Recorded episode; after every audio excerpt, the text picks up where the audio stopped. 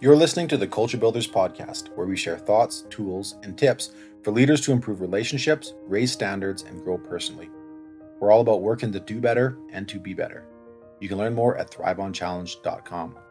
Coaches, I want to talk today a little bit about the number one thing I learned from um, my studies, my readings, listening to podcasts during the last the last six months, and and during this time, spend a lot of time focused on just just personal development, how to lead myself, um, and looking at different books on manhood, fatherhood, and and the such. And it, an interesting theme started to occur as I was reading all these different books, and probably the number one um, recommendation, the most consistent recommendation or discipline that these authors and podcasters recommended that we as leaders, as coaches, implement into our own life is to make it the number one priority to take care of ourselves physically. Now, I know this can be a touchy subject with with coaches because we have a we, we have a stressful profession. It can be challenging, and we're givers. So many times as coaches, we are in, into coaching because we like to give. We want to build into others. We want to serve others. We want to create great experiences for others.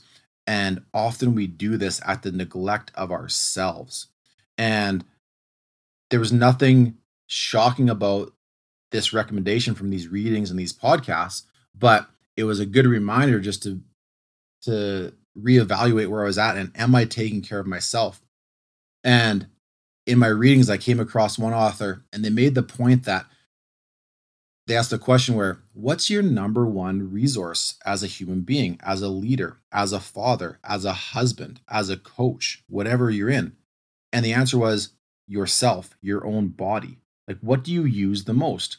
You use your body to do the most in everything we do. You use your body to spend time with your kids. You use your body to coach your teams. You use your body to love your spouse. You use your body to do so many different things throughout the day, yet we don't, we often neglect taking care of ourselves physically.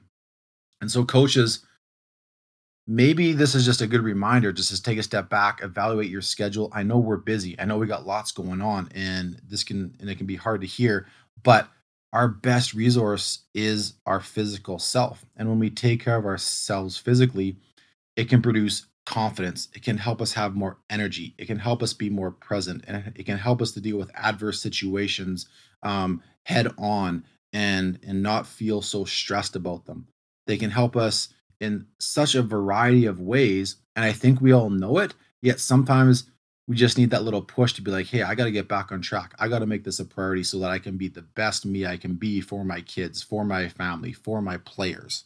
So, coaches, um, maybe now's that time to make that make that connection make that commitment again and if you want support reach out to us at thriveonchallenge.com or reach out to me at coach sowden on twitter thanks for listening